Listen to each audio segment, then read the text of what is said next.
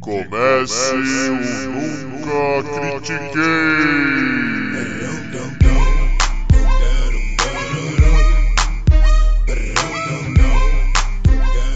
Boa noite, bom dia, boa tarde. Bem-vindo a mais um episódio do podcast esportivo embasado, não jornalístico e zoeiro, eu nunca critiquei. Eu sou Maurício, the host with the most, o seu Jimmy Connors desse episódio. E comigo, o meu Derek Henry de hoje é o Bind. E aí, Bind, como você tá, velho? Tô bem, meu querido, tô bem, curtindo o feriadinho mais migué do brasileiro aqui, o 7 de setembro. E ele é o mais migué porque a nossa independência é um miguezão. Então, é isso. Acho bom para representar. Estamos aqui, pronto para gravar, pronto para falar. Ah, eu adoro o 7 de setembro porque, como todo brasileiro, esse ano caiu numa segunda-feira. Então eu amo o 7 de setembro. Ano que vem a gente vê. Muito justo. Mas vamos lá, vamos pegar o nosso, o nosso primeiro assunto, que é um assunto aí que parou o mundo do futebol por um tempo é, que foi depois da derrota do Barcelona. Derrota não, né? Da semi-humilhação que o Barcelona passou na, na UEFA Champions. O Lionel Messi falou: Ó, oh, eu quero sair e é isso aí, não quero mais jogar no Barcelona. O que pegou, obviamente, todo mundo de surpresa. E ao mesmo tempo, o que aconteceu? Não conseguiu sair. É, ele tinha que. Ele tinha mais um ano de contrato. Ele, é, quanto que é a multa? É 4,2 bilhões de reais, é isso? É gigantesco, é um negócio ignorante. E ele... Mas tá na casa dos 700 milhões, aparentemente, o preço dele. E ele, tipo, ok, eu não quero pagar essa multa e eu quero sair. E o Barcelona falou: olha, sinto muito, tá no contrato, você só sai se pagar. E aí ficou todo que, tipo, o Messi, ele não queria só sair do Barcelona. Ele queria ir pro City para jogar com o Guardiola. É, ficar provavelmente num ambiente mais confortável para ele. Qual o problema? Porra, nem o Manchester City tem, tem essa grana para pagar assim do nada. E pior, nem poderia por causa da regra do fair play que tem na UEFA. Então ficou num problema. Uma possível é, solução que encontraram, eu acho, foi de que o Messi iria para o City e passava dois anos do contrato que ele faria no City jogando nos Estados Unidos, porque aí entra dentro do fair play, é como se fosse uma loophole da fair play da UEFA. Só que o que eu acho que aconteceu foi que o Messi falou: Mano, eu não vou jogar nos Estados Unidos nem fudendo. Eu prefiro fuder, me fuder mais um ano aqui no Barcelona. E foi o que aconteceu. Ele ficou no Barcelona, não vai sair, vai passar mais o, o último ano do contrato dele. E, Bind, cara, eu quero a sua opinião. Porque, assim, para mim, ele devia ir pro United, ele devia ser o, o, novo ídolo atual do United, colocar o United como time grande de novo, ser amado por todos do United, mas ele quer ir pro City.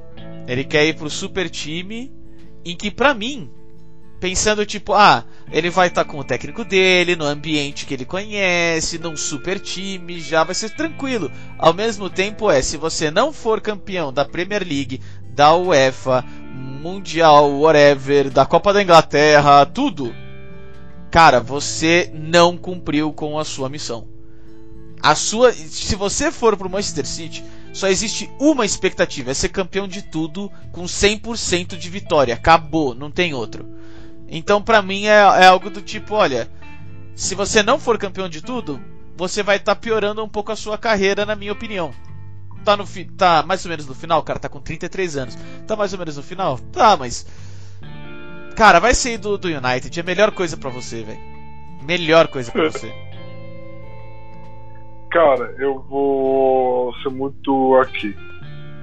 Assim, é, essa ideia do Messi ir pro City, e cara, eu entendo e respeito porque é aquele negócio que a gente sempre discutiu aqui. Ele é um profissional, profissionais têm direito de escolher para qual empresa eles vão trabalhar, se eles têm a oportunidade. É simples assim, cara. O, e se ele quer trabalhar no City, é isso. Entendeu? E realmente, é o que você falou. A pressão para ganhar tudo, ela seria muito, muito, muito real e absurda. Só que, cara, é, a conversa que eu queria ter aqui é sobre essa cultura do Barcelona, porque a galera tá botando muito na conta dessa diretoria, né? Desse presidente em questão. Só que essa cultura do Barcelona de não ter seus ídolos se aposentarem e se despedirem do futebol com a camisa do Barcelona. É um time que, na sua cultura por trás, tem isso de as estrelas ao irem apresentando resultados piores do que a excelência máxima, que são os títulos, de se afastarem do clube. Xavi não encerrou a carreira no Barcelona. Iniesta não encerrou a carreira no Barcelona. Ronaldinho Gaúcho, Daniel Alves, Rivaldo. Cara, a gente consegue on and on and on de jogar. Acho que o Piquet, que provavelmente é o maior zagueiro da história do Barcelona, falou que se precisar deixar uma barca, ele é o primeiro a sair. Cara, que discurso é esse, sabe? Nessa Valdez não se aposentou lá. O que, que acontece com esse, essa cultura de vestiário, de administração do Barcelona que faz os seus ídolos e suas estrelas, apesar de terem dado a vida dentro daquele clube, olharem para si dentro daquele clube e falam: não me permito que o meu final seja aqui.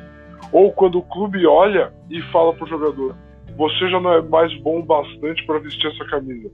Cara, é muito pesado, é muito complexo.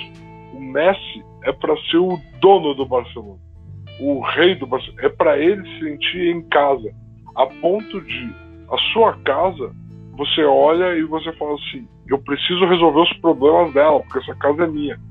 E eles simplesmente querem ir embora. Então ele não se sente mais em casa.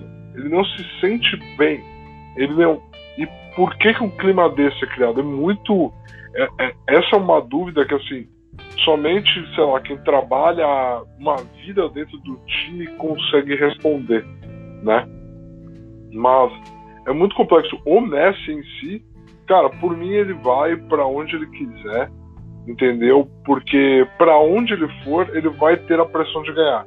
Existem cenários como, por exemplo, você falou United ou o cenário da Inter de Milão, que são times que nesse momento estão prateleiras abaixo do City, do Bayern de Munique, do PSG, estão prateleiras abaixo mas o, ao ter o Messi, a expectativa é que ele fique no mínimo na mesma prateleira desses times. É que ir para o City é como você falou, Maurício. Ir para o City é pegar um time que já está na primeira prateleira, ou ir para o Liverpool, por exemplo. Pegar um time que já está na primeira prateleira e falar, ele é imbatível. Né? E aí é você tem que entregar ser imbatível seria algo interessante de ver como histórico do futebol? Seria. Mas, né, agora vai ficar ao encargo dele. Ele com certeza sai no fim do ano que vem. Com certeza.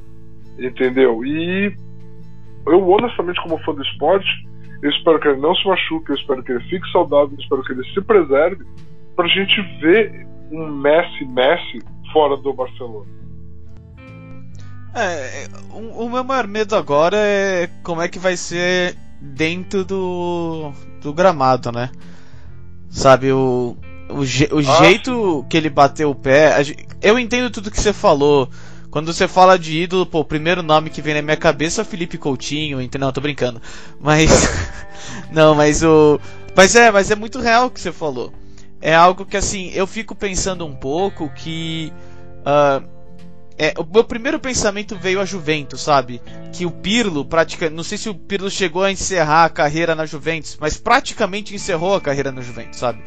O, o Buffon, mano, talvez um dia ele encerre a carreira no Juventus. Quem sabe? É, não ele sabemos. tá lá, né? Ele tá lá esperando isso. Entendeu? Mas, mas ele saiu, ele saiu, entendeu? Mas, é. Só que tem uma diferença da Juventus, por exemplo, Barcelona. É, a Juventus normalmente quando o jogador começa a ficar mais velho, ela, ela começa tipo tá, as suas qualidades estão mudando e a gente precisa mudar o time em volta de você e um pouco o nosso estilo para você continuar no time, porque você é o Buffon, você é o Pilo, você é o Del Piero, sabe? Você é o cara daqui, entendeu? Você é o é o cara que vende camisa. A gente tem que te manter. E no Barcelona não tem isso. É como você falou, tipo, o, o, o jogador começa a modificar, por exemplo, eu, eu, não, eu não gosto de usar o Ronaldinho Gaúcho, porque o Ronaldinho Gaúcho foi muito inconstante na carreira dele.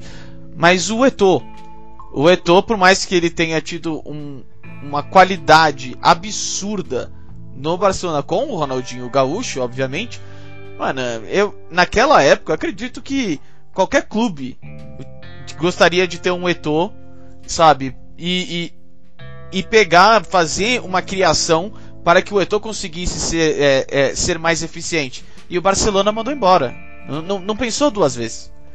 Entendeu? Mandou embora, foi eliminado por ele da Champions e o Eto'o ganhou a Champions com a Inter de Milão. Entendeu? Então, tipo, é algo que, que é muito real o que você falou.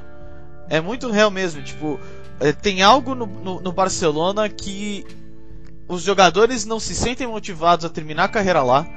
E a diretoria, ao mesmo tempo, não tá nem aí e não dá a mínima para quem, tipo, tá saindo, entendeu?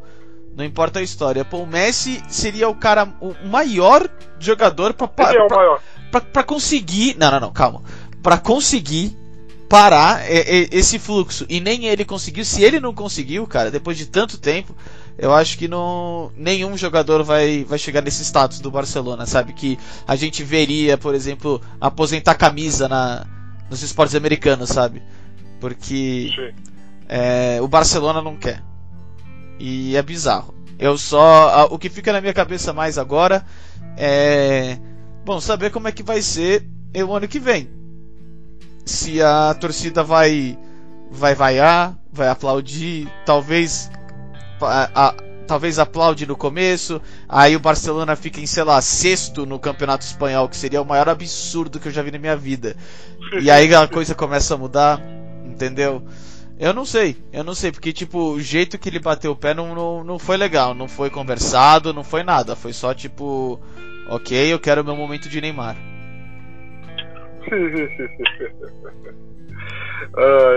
E cara, aliás, é, você falou da torcida. Você viu os vídeos da invasão da torcida do Barcelona ao centro de treinamento? Vi nada. Cara, cara, eles têm que ter um workshop de invasão de centro de treinamento com os brasileiros, cara. Com, sem condição de falar que aquilo é uma invasão de CT. Portão abertinho, mano. Os caras entram andando. Sabe? Não... Invadir CT é um, é um trabalho. Não dá pra chamar aquilo de invasor de CT. Você vê como uma coisa é bem diferente, né, velho? Ai, cara, mas é. O, o Ney agora que, né? No, em notícias extra-campo, tá com Covid, parabéns. Né? Postar um monte de foto e vídeo em festinha nas suas redes sociais, nas suas férias tá com Covid, parabéns a todos os envolvidos, parabéns pais do ano, né? Menino Davi deve estar muito feliz. Cara, é, é isso. É, é, é isso. É, é aquela coisa. Não deu, não deu tempo, não deu tempo da gente fazer um, um podcast aqui falando dele jogando, voltando a jogar bem. Não deu tempo. Porque eu lembro da última vez que a gente falou do Neymar, você falou, eu não quero mais falar dele. Ele vai ter que merecer a gente falar dele. E ele tava jogando bem, tava, tava concentrado, tava, tipo, tudo bem, sabe? O jeito dele de, de festinha, mas parecia que tava tudo controlado, tava tudo bem, passando nos testes. E aí ele pega Covid, cara. E aí você fica, mano, não é possível, velho. Você só vê gente rica. E vocês não, não se testam, vocês não, não, não, se cuidam, não é possível, velho. Não é, é, é, é, é algo que você me falou, cara. Tipo, é, foi o, o, o, Donovan Mitchell que, que foi derrotado no, nos playoffs? Foi, foi, foi o Donovan Mitchell, isso mesmo. Então, foi algo que Donovan... foi, foi algo que você me passou aqui. O Donovan Mitchell foi derrotado no, no, nos playoffs da NBA. E depois de ser derrotado, ele já meteu um post falando sobre como tem que lutar pelo, pelos direitos do, é, da raça negra e de como isso é importante. E tipo, tá, você perdeu, mas olha, eu perdi, mas a minha batalha mudou. Antes era tipo. é, Era, minha, é, era essa batalha pelos playoffs, agora é essa batalha sem estar nos playoffs. E mano, ele tem 24 anos. Eu vou repetir, ele tem 24 anos. O menino Neymar tem 28. Enquanto o Donovan Mitchell com 24 já é mais do que um senhor homem, o menino Neymar de 28 anos ainda é um puta do moleque, velho. E isso é foda.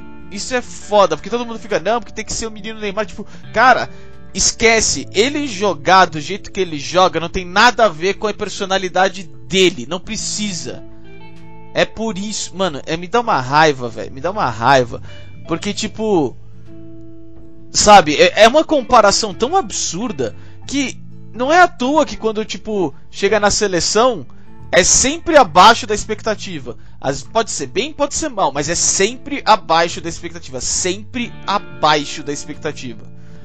E você fica tipo, mano, não é possível. Até no PSG ficou abaixo da expectativa, porque do jeito que ele foi, o, o quanto foi pago, o quanto foi hypado, vamos falar assim, dele pra lá, sabe, tá super abaixo da expectativa. Mesmo chegando até na final de uma UEFA mais ou menos, sabe, é é foda. E pra mim, eu, que- eu queria trazer por causa dessa, dessa que você falou do Donovan Mitchell, pra mim foi absurdo. Foi um absurdo.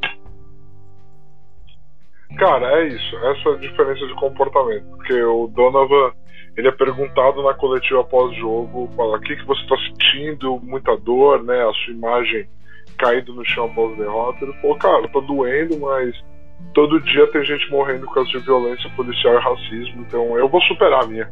Pode ficar tranquilo. Sabe? É, é você, é aquilo que a gente cobra dos, das pessoas públicas que são ídolos e referências nas suas áreas. Elas têm uma responsabilidade social, elas têm uma responsabilidade de discurso.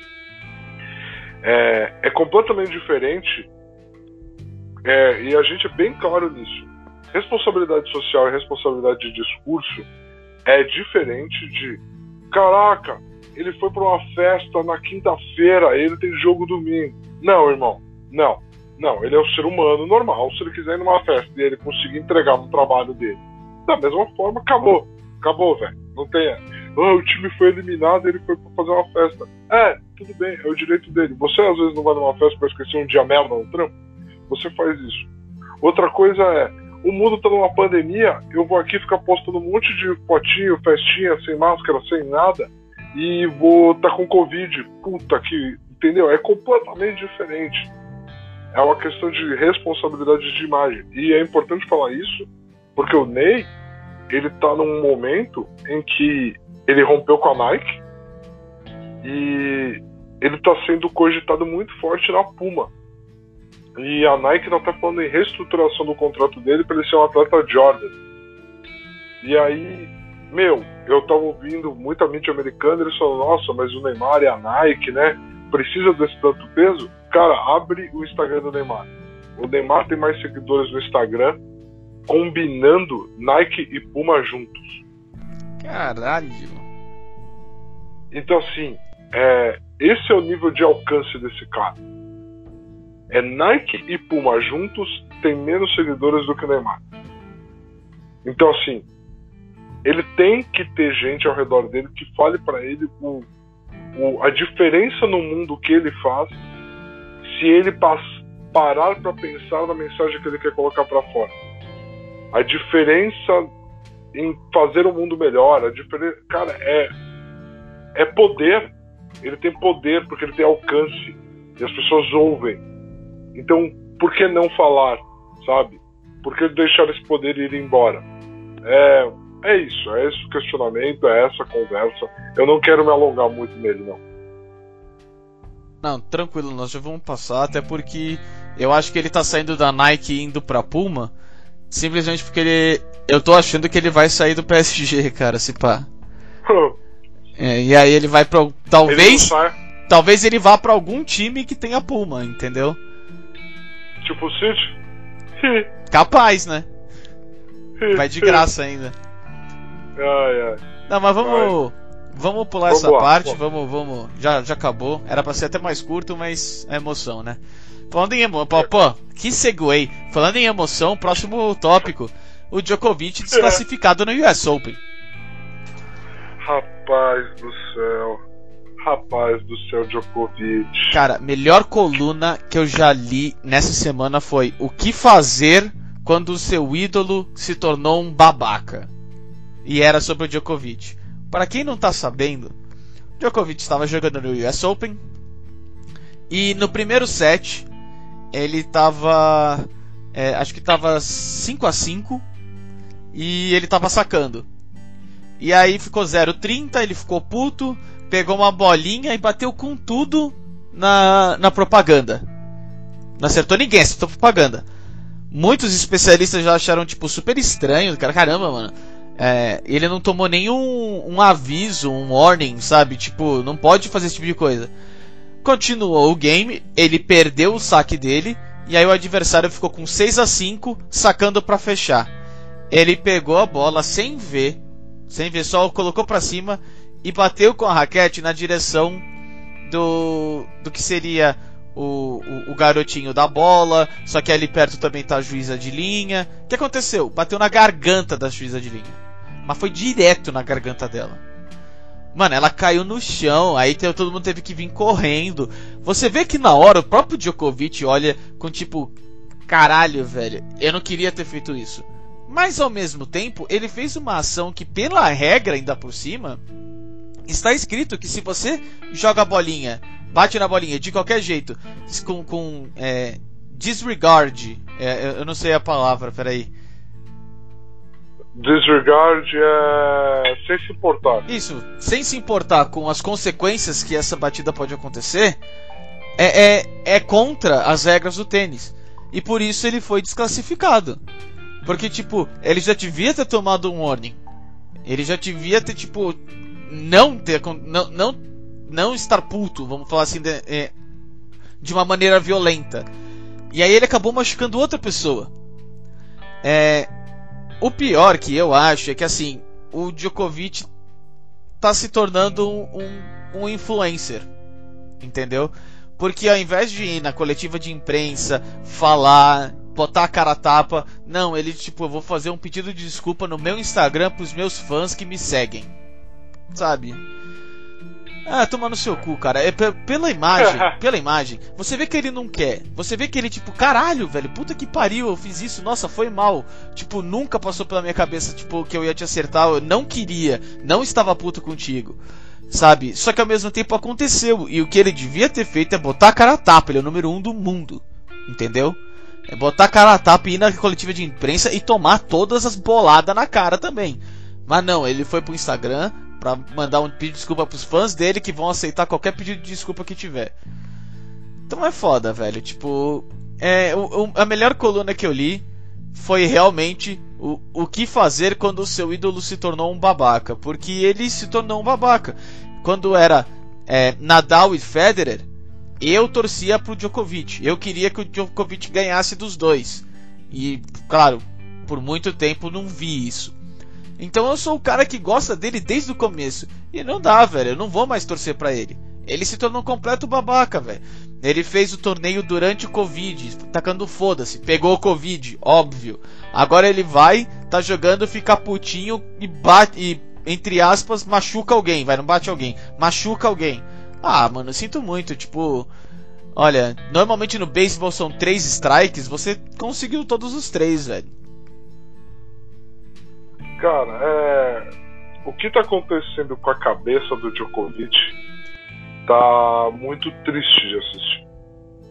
Porque ele era um cara brincalhão, engraçado, carisma imenso e um talento pro tênis absurdo. Absurdo que Djokovic joga de tênis.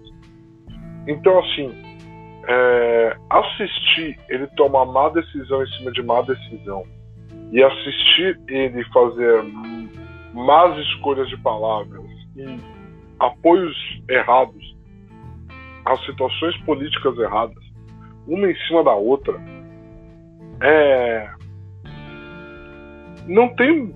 É, é assim, eu tô tão surpreso com tudo isso, tão surpreso com essa péssima seleção de atos, um na sequência do outro, que eu honestamente, nesse momento do tênis, eu tô me desligando completamente de quem é o Djokovic, do que ele tá fazendo, eu não quero saber dele. E eu vou ter que procurar outra pessoa para acompanhar e torcer, porque cara, é é isso, tênis, ele é um esporte que demanda, você pode concordar ou discordar, tá? Fica à vontade. Mas ele demanda que comportamento, integridade, um manual de, de decoro seja cumprido. O esporte é assim.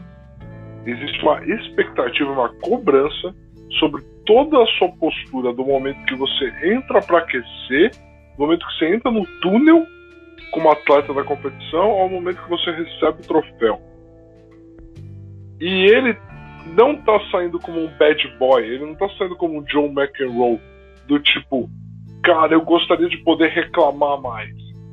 Entendeu? Que o jogo me permitisse gritar porque a raiva que eu tô sentindo dentro de mim, eu preciso externalizar. Não, não, ele tá só saindo como um babaquinha. Como um babaquinha. Como um reclamão desgostoso. E não rola. É, até que eu, eu, eu, o personagem que eu trouxe no começo é o Jimmy Connors. Que, mano, todo mundo sabe que quando ele tinha uma. É, quando ele achava que a bola tinha sido dentro e o X de linha falou que era fora, mano, ele, ele começava a reclamar, começava a xingar, começava, mano, fazer uma porrada de coisa. Mas ele nunca, tipo, machucou alguém. Ele nunca foi pra cima de uma maneira violenta para alguém. Ele só, ele só, tipo, na cara dele achava que, tipo, mano, não foi fora, é, fora essa bola. Pô, eu tô lá longe, eu consegui ver que não foi.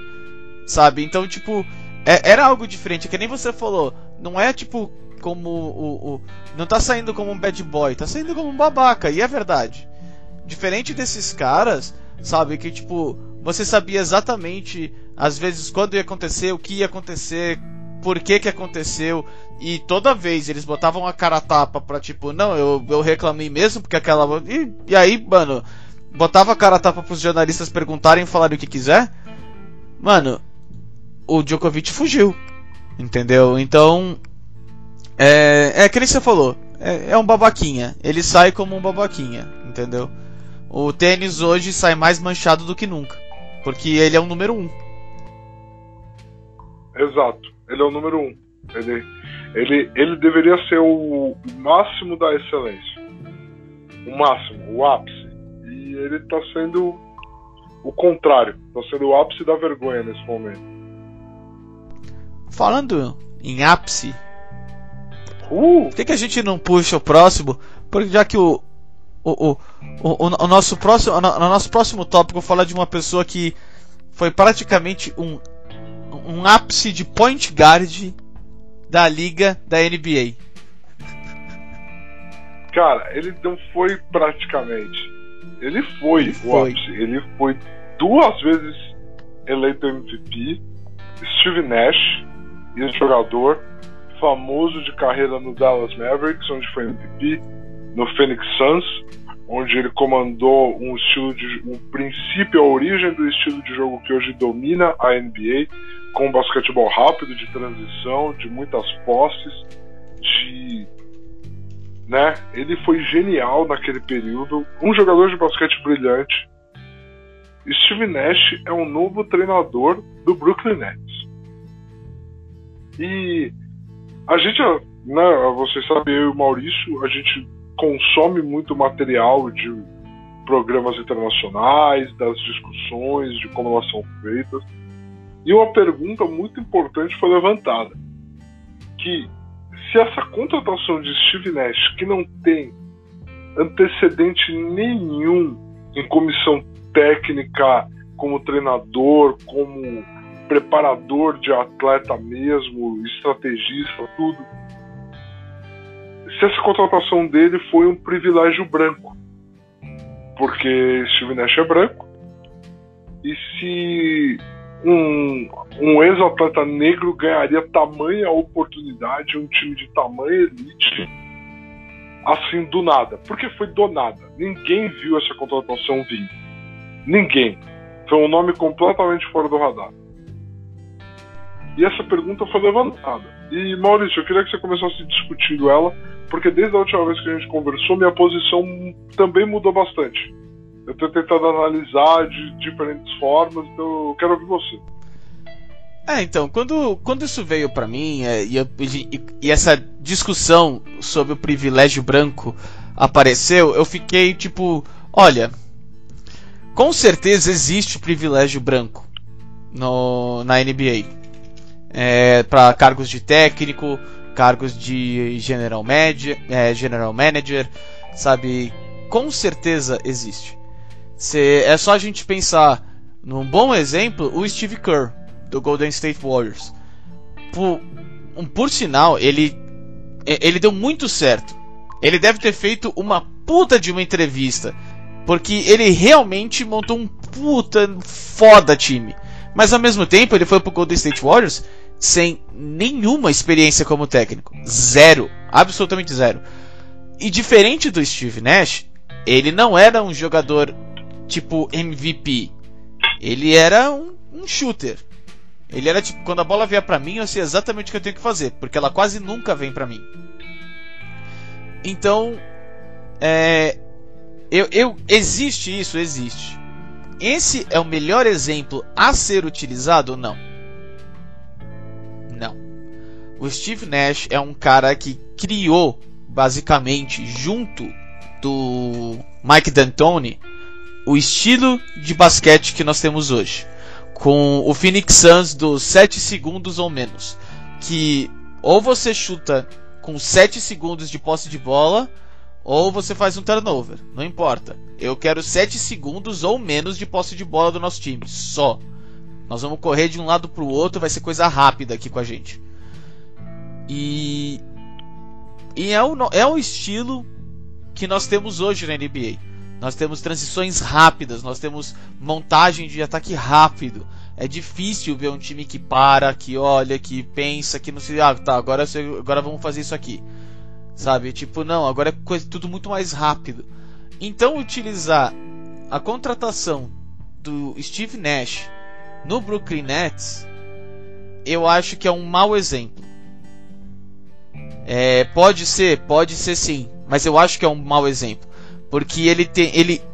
É, não só ele criou o esquema tático, ele tipo, participou, vamos falar assim, de, da criação desse esquema tático, viveu e comandou grande parte da carreira dele, eles conhecem de cor essa coisa, como ele era muito famoso pelo que, olha, você, você que é jogador novo e não sei o que, eu sei que você é bom, eu vou tomar você embaixo da minha asa, eu vou te ensinar, eu vou estar tá contigo, eu vou fazer você andar para ficar mais fácil, eu vou te guiar. Então ele, em, em matéria de tratamento com o jogador, ele já tem um, um, uma conexão muito diferente. Ele é super respeitado por todos os jogadores atuais da NBA, não tem como. Ele é o Steve Nash, o, o pessoal que tá lá, ou termi, é, tipo passou um pouco da carreira jogando contra ele, ou cresceu vendo ele, sabe? Então, é, a gente, você mesmo comentou que o Kevin Durant é um, um, super puta parceiro, amigo do Steve Nash. Provavelmente foi ele que falou para trazerem. Então eu acho um mau exemplo. Só. Que tem, tem. Mas eu acho um mau exemplo. Cara, é isso. É isso. É assim o, a contratação do Steve Nash, quando você põe no papel, ela faz todo sentido. É um elenco hoje do Brooklyn Nets de estrelas. Essas estrelas precisam ser manejadas dentro dos seus egos, dentro da sua postura. Você traz um cara que tem boas relações com as suas estrelas. Um cara que é um gênio dentro, foi um gênio dentro de quadro. Ninguém duvida que ele entende de basquete, entende de sistema, entende de tudo. É capaz de formar novos jogadores. Então, assim, não, não, não há dúvidas de quando a gente olha que é uma contratação que faz sentido. Porém, a gente está vivendo num momento em que perguntar isso e até mesmo afirmar isso, até que se prove o contrário, se faz necessário. Porque a gente viveu por uma era da humanidade aqui, né? É uma era não. O mundo só conhece uma sociedade onde quando coisas grandes e inesperadas acontecem com gente branca, não se duvida do merecimento e da posição que aquela pessoa ocupa.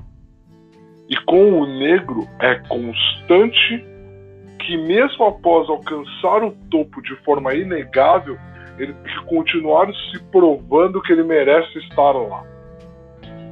Então, assim, eu acho que não tem problema um comentarista como Stephen Smith vir na TV americana e falar: Isso é um caso de privilégio branco. O cara não tem experiência nenhuma, nós temos vários auxiliares técnicos e, e técnicos que estão fora da Liga Negros que não, ter, não tiveram essa oportunidade. E o mais importante, que é aquilo que a gente conversou: o auxiliar técnico do Brooklyn Nets, assinado agora, é o Jack Vaughn. O Jack Vaughn foi o treinador do Brooklyn Nets no fim da temporada e o treinador do Brooklyn Nets na bolha em Orlando. Nenhum dos jogadores estrela do Brooklyn Nets foi pra bolha em Orlando. Os jogadores estrela do Brooklyn Nets falaram: velho, não vou, não tô afim de jogar esse, esse, esse torneio na bolha. Então, Kyrie não foi, The Wind não foi, Kevin Durant não foi, DeAndre Jordan não foi. Ele pegou um catado e ele fez esse catado jogar muito bem ele tirou o melhor de todo mundo que estava ali. Então, assim, ei, esse cara é bom, esse cara já conhece os jogadores que estão no elenco e ele faz funcionar.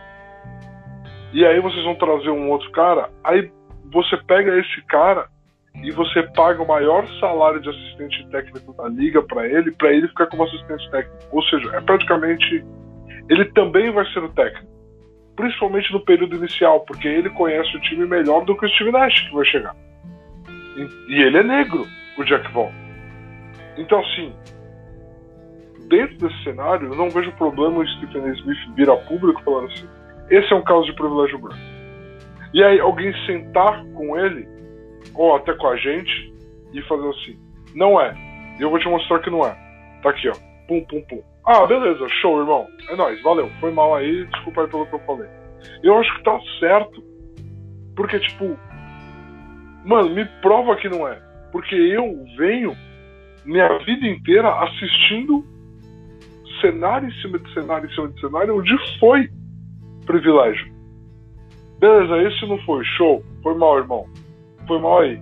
Continua seu sucesso. Porque o máximo que eu te atrapalhei ao fazer esse questionamento foi perguntar se talvez. Não custou nada para você. E fazem isso com a gente o tempo todo. Então, aguenta aí, saca? Eu entendo, foi um mau exemplo. Eu acho que o Steve Nash, quanto mais eu analisei, mais eu fiquei empolgado com o potencial que ele tem como técnico, com o potencial do que ele pode alcançar ali. É, Kyrie Irving é um jogador que não joga no sistema de 7 seconds or less se ele ensinar Kyrie Irving a jogar no Seven Seconds or Less, os potenciais são inimagináveis para o basquete que o Brooklyn Nets pode praticar. Então, assim, eu estou muito empolgado. Quanto mais eu paro para pensar, mais empolgado eu fico. Mas quando aconteceu, eu entendo toda a linha de raciocínio que levou a essa conversa. Todinho. Não, não, eu entendo perfeitamente e eu concordo contigo, cara. É realmente, é, trazer à tona é sempre importante. É, é o correto até. E aí, a gente vê nesse caso se é ou não, porque muitas vezes é sim, entendeu? Muitas vezes é. Então, é, fica, fica nesse caso, porque tipo, é, um, se fosse, que você falou, se fosse um jogador negro, provavelmente ele nem teria conseguido a, a entrevista, entendeu? É, já, já tem muitas dificuldades, muitos obstáculos para ele ao menos chegar num ponto de ter uma entrevista de trabalho nessa hora. Então é.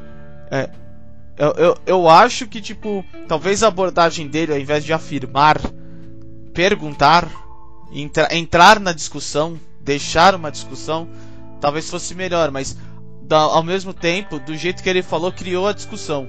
Então, pra mim tá ótimo, entendeu? Eu acho que o correto mesmo seria criar essa discussão pra gente saber se é ou não. Nesse caso, pode ter? Pode sim. Sabe, pode ter até algo pior do que, tipo, olha, o Kevin Durant falou que ele só joga com Steve Nash. Entendeu? E aí, como é que fica? O Kevin Durant falou, mano, eu vou te fazer um favor porque eu sou o cara desse time. Sei lá. Entendeu? Então, eu não, eu não sei. Isso parece que quando o, o, o assistente técnico é ser mantido é, e o Steve Nash vindo, mesmo tipo, olha, quem tá realmente ganhando uma grana do caralho, tipo, com, é, comparado ao cargo, é ele, não você. Eu ainda acho que fica um pouco da diretoria brigando com o elenco que provavelmente quis trazer o, Steve Nash.